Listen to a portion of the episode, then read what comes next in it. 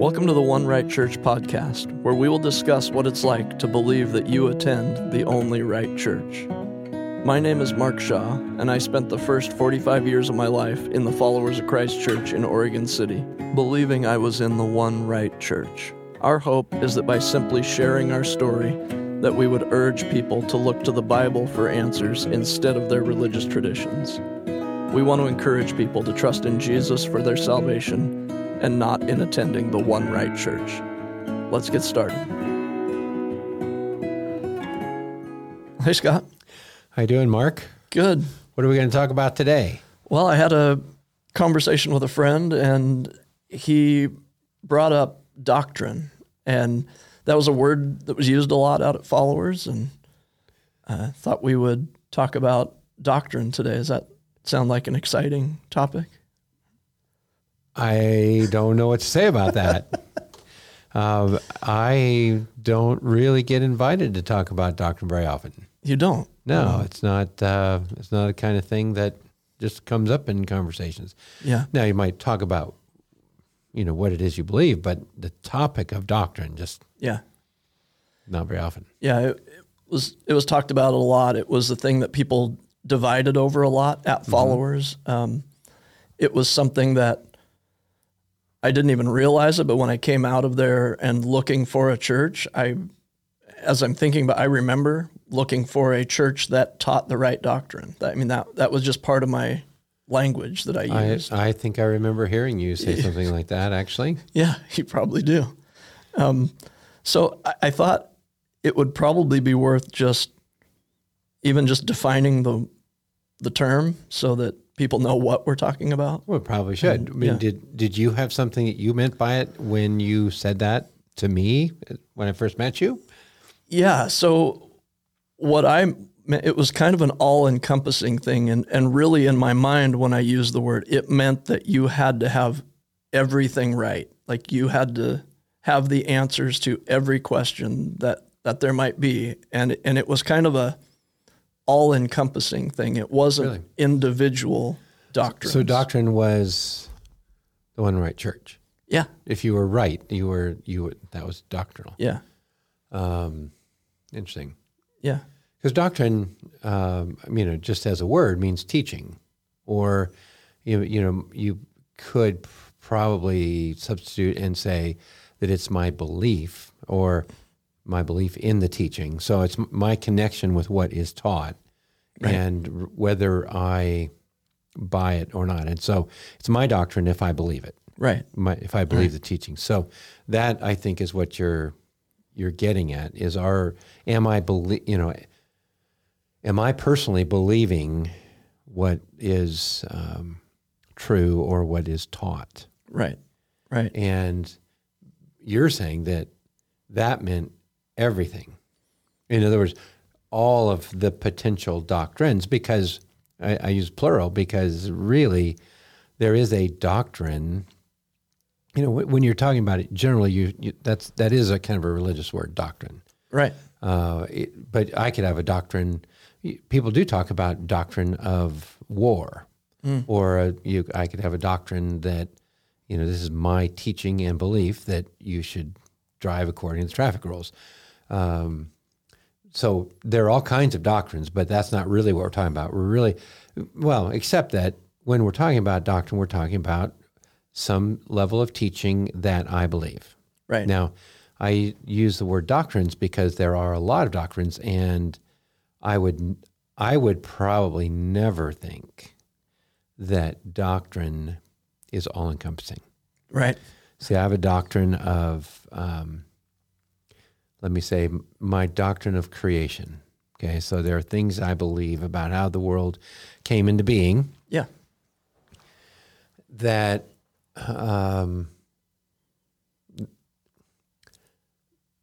I might not be right about. Yeah.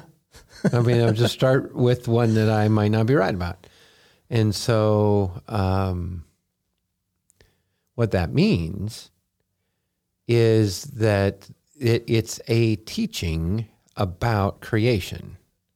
And so there are like hundreds of teachings about creation, right? Right.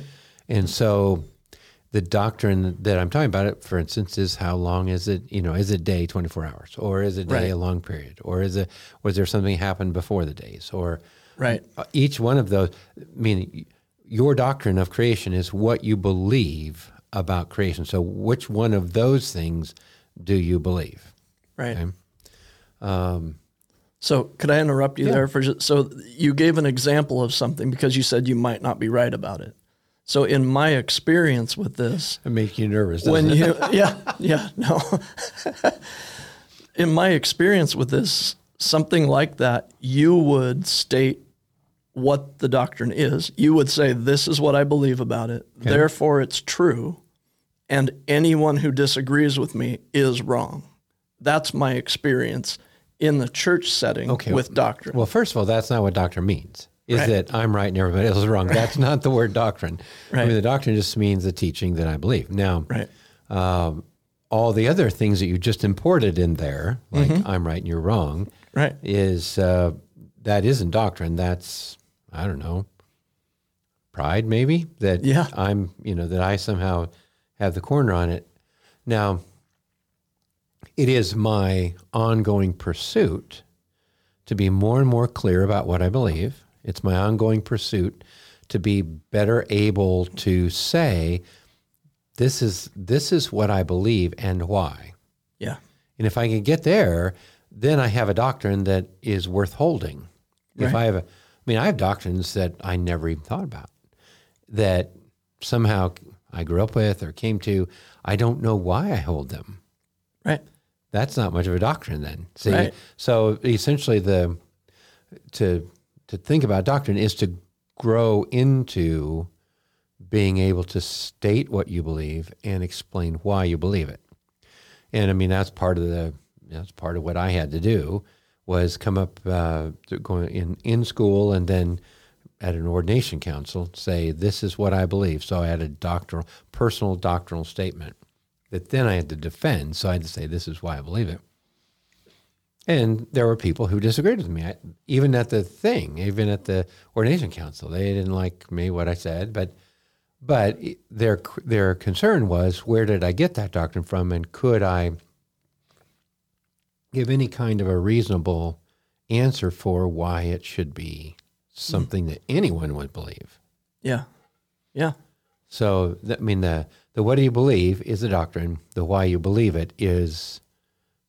also of very high importance, shall we say. Right. And that's where the very first episode of this podcast, that's where I ran into trouble at Followers, was, okay, I've learned what we believe, but now tell me why we believe it. And that's where all the trouble was. So the doctrine just became, I don't know how to even say it. It became like the facts. It was the result of the teaching. It wasn't the teaching itself. It was, these are the things we believe, and we don't question them. So it almost got past. They weren't teachings anymore. You sort of skipped over the why do you believe it. Yeah, and don't even ask. Straight to the, this is the thing I believe, yeah, without being able to say why I believe it. Right. That's still a doctrine. Right. But if you can't say why you believe it, it's just not a very good one. Yeah. I say that about things I believe. There's no pointing fingers. This is just, that's just the nature of this conversation about doctrine is sure. I need to not only know what I believe, but why I believe it. Right. Which makes the doctrine matter. I mean, some of the reason, Jesus, well, I suppose you should think that Jesus was big into doctrine, maybe, I don't know. Yeah. But he accused, actually, the religious leaders and just said, this people honors me with their lips, but their heart is far from me. In vain do they worship me, teaching as doctrines the commandments of men. So what people had done was to take whatever it was that God had said, give their own spin on it, and then people didn't believe what God said. They believed how people spun it. Yeah. There, and that, that wasn't, Jesus didn't like that. Yeah, yeah. And what that did was, move people further away from him. He said, your hearts are far from me. So yeah, that, exactly. That draws you away from the Lord instead of drawing you to him. Right. The effect of not knowing why you believe it or believing it because someone told you it. Yeah.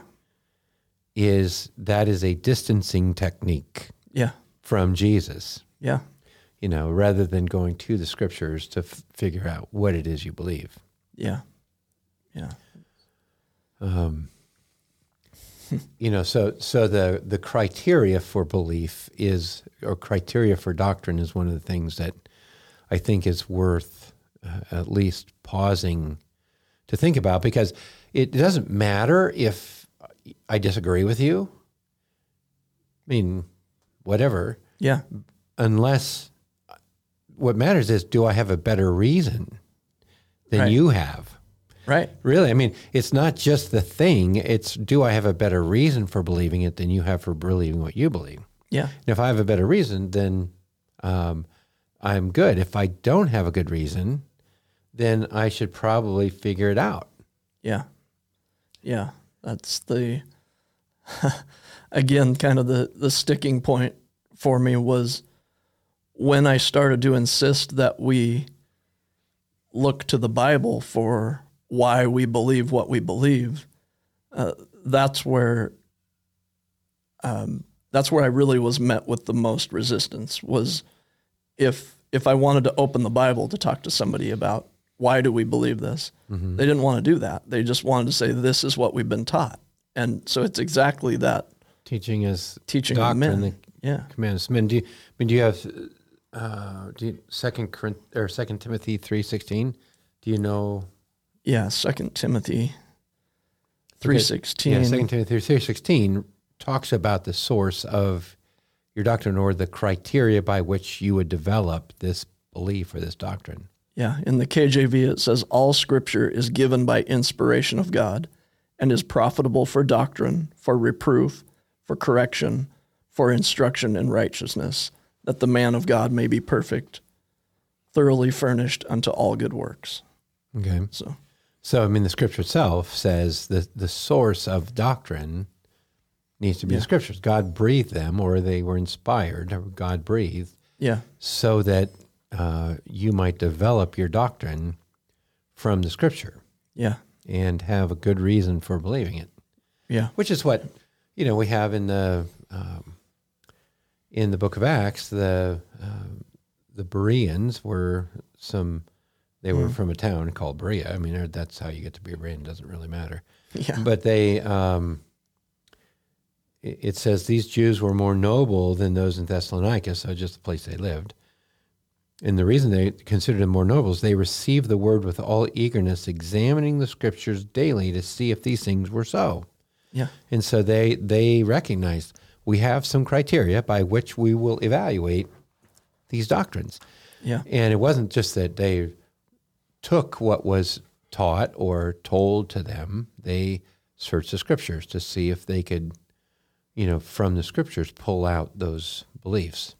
Yeah. And so the criteria was the scriptures again. So, yeah, and I love that verse, because they're talking about hearing the word with all eagerness, and then so they're hearing preaching, and then they're going and looking to see if what they're hearing is true. And it's just so different from what I was used to, because it was whatever, and it was rumors by the time I was around of what was preached. You know, I never heard any preaching, but this is what was preached from the pulpit. This is what Walter said, or this is what the elders said.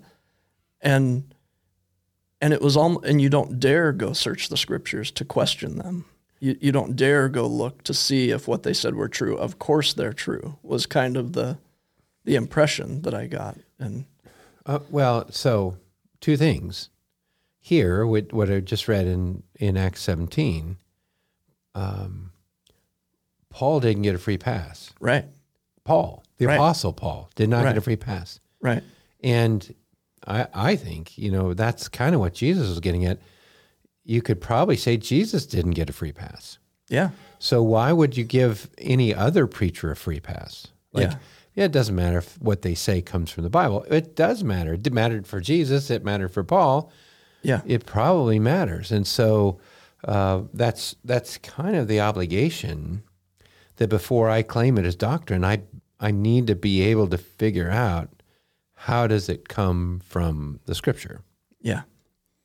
Yeah. Otherwise, I mean, otherwise it's what it talks about in Ephesians chapter 4, where it talks about there are shepherds and teachers who equip the saints for the work of the ministry. So there is teaching or doctrines, essentially same root word. Teach and doctrine. You can, for the most part, interchange them in a version or in the Scripture. So it's related to doctrine. It says, for the building up of the body of Christ until we all attain to the unity of faith and the knowledge of the Son of God. So the purpose of the teaching is so you get to know Jesus, and the church becomes mature manhood to the measure of the stature of the fullness of Christ. So we're becoming like Jesus so that we might no longer be children, tossed to and fro by waves and carried about by every wind of doctrine, by human cunning, by craftiness and deceitful schemes. And so we don't want to be carried around with every idea. So we have to sink our roots down and figure out: is this coming from the Scriptures? Is this the source of this doctrine? Yeah, solid or healthy?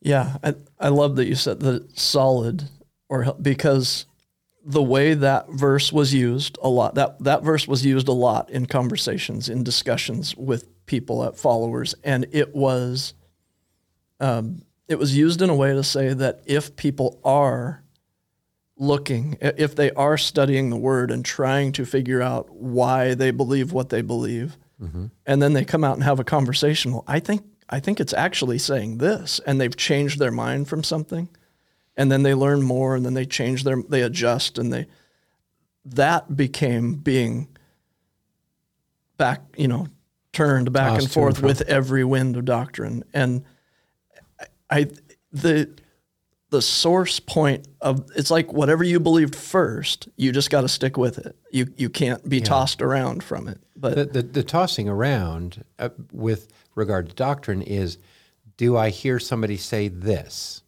A. Yeah. Then, I hear another person say B. Yeah. Oh, is it A or B? I don't know. Flip and flop. I got to go back and forth. Or see, there's another person saying another thing. And right. I think the idea is rather than trust what this person says or this person says or this person says, it's like, okay, let's throw anchor down there so we're not getting blown around and latch onto something solid. Yeah. Would be the I think the prescription. Yeah. So that we do what the Bereans did and search the Scriptures, or we say all Scripture is God-breathed and is profitable for doctrine. Yeah. And that's where we get it. And that keeps us from being blown around. Otherwise, it doesn't, it really doesn't matter if Walter said it or John MacArthur said it or Richard Nixon said it or Abraham Lincoln said it or... Yeah, it doesn't matter. Jonathan Edwards. I mean, I'm going to go to... how does this help me see more clearly what God said in the Bible, right? Really, and that's where my doctrine comes from. Yeah, and I think part of the point I'm making is that verse doesn't mean you can't change your mind. That's not what that verse means, because I found out that the initial doctrine that I had, the initial beliefs that I had, were not right. And so then what do you do? I did change. Mm-hmm. I had to do that. I had to say what I have believed up until now is wrong. Mm-hmm. And now I'm trying to figure this out. I'm trying to figure out what is right. But I'm doing that in the Bible, not based off of what people are telling me. Well, I think your point about your starting point, it was a good one. That if everyone simply assumed that what they started off thinking was always right. Yeah. First of all, you'd never learn anything. Yeah.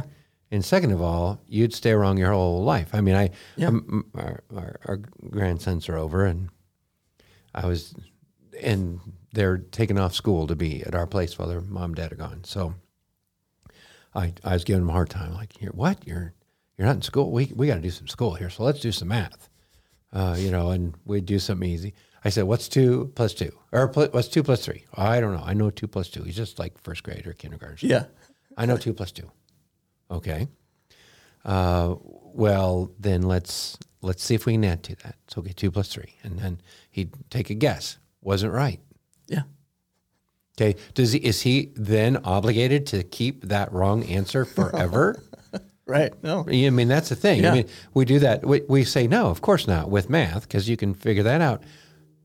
Yeah. Hello, that's what we're talking about, right? Yeah. Is the same thing. You're not going to stay where you started. Right. Right. Yeah, and a lot of that is the fear for me for a long time, and it's the when your fear is that you have been taught the right thing your whole life, it's all you've ever been taught. And then you hear something new or you read something different, then those verses like in 1 Timothy where he talks about, to beware of others who teach a different doctrine. It's easy to say that means different than the one I first heard. Right. And the measure of that doctrine, again, this is Apostle Paul saying that, right? And he's the one that the Bereans had to check out because they weren't sure about him. Even he is saying... Yeah. If you're going to be careful of a different doctrine, you need to go back to the original source. You don't go back to a teaching or somebody else. You go back to the original source. Right. Because it's all scriptures God-breathed and it's profitable for doctrine. Yeah. Yeah. Yeah. I just, when I was thinking about doctrine and like a church's doctrinal statement, for example, and with it being like, the idea of it being all-encompassing, which I just had a misconception about that. But I was looking for that church that hit.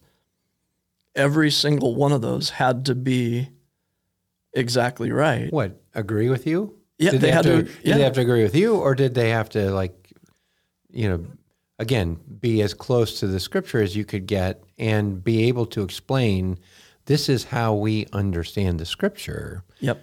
Now that, because those are different things, aren't they? Yeah, whether they, for sure. Where they initially agreed with you. Yeah. Or, because they could, if you disagree with me, we can say, this is the way I understand the scripture though, and this is the best I can do. Right. I mean, and it's unclear enough that you and I disagree. I mean, I can give you a little grace on that if you can do the work to say, here's how I get back to the scripture on it. Yeah. If you can't, then we have we better have a different conversation. Right. And what are you basing your doctrine on then? Yeah. And that's really the most important thing. So it's your belief and it's your criteria for your belief. Yeah. Yeah. I think so. Yeah. What are you basing that on? So yeah. Well, I think the most important thing, I mean, obviously what we're going to say on this podcast is that you do base your belief on the scriptures, that they are the ultimate authority over any man. Well, and so again, I wouldn't say this against the One Right Church, right, or for a One Right Church. I'm not claiming necessarily to be the One Right Church or to say it has to believe. You have to agree with my church. I'm saying, again, your criteria for belief is not what somebody said. It's not a church. It's not even even in our statement of faith, in our church constitution, we say the final authority for our statement of faith is the scripture, not what's printed on this paper. Right. It represents our best effort to get back there. Yeah. But so, I mean, you just have to make those connections in your own heart and mind. Yeah. Yeah, that's great. Well, I think one of the hymns that I think we sang probably the most, I would think. It's the one I remember at least from a young kid, but Standing on the Promises. I remember it. You never sang it sitting down, I'll bet. No. Yeah, well, we did some. Did you? We did, yeah. You can't sing this song sitting down. When we... That's how it was when I was growing up. I'm not going to sing it, so we're in luck. I'm just going to read it. Stay sitting then. But so I'll just read the second and fourth verses. The second verse says, "Standing on the promises that cannot fail, when the howling storms of doubt and fear assail. By the living word of God, I shall prevail, standing on the promises of God. And that's really the whole point, is the word of God will prevail over anything else, over fears about being tossed back and forth from doctrine as you're trying to figure it out, all that stuff. If you just go to the Bible and read the promises of God, then you will prevail. And then it says, standing on the promises, I cannot fall, listening every moment to the Spirit's call, resting in my Savior as my all in all, standing on the promises of God. And I think that scripture you brought up earlier about where we were talking about it being something that takes you away from Jesus, the going toward the commandments of men, and you worship me with your mouth, but your hearts are far from me. We want people to, through the Bible and through God's revelation in the Bible, to be closer to Jesus, not further away, wrapped up in whatever beliefs that they might have. It's His promises that are going to be how we prevail. So, definitely. Yeah. All right. Well, thanks for explaining doctrine to us today. Well, I took a big swing. I hope it helps. All right. Well, hopefully this has been helpful. If you have questions or comments or a topic that you would like us to cover, you can reach us at comments@onerightchurch.com. And for more information, you can visit our website, www.onerightchurch.com. Thanks for listening, and we'll see you next time.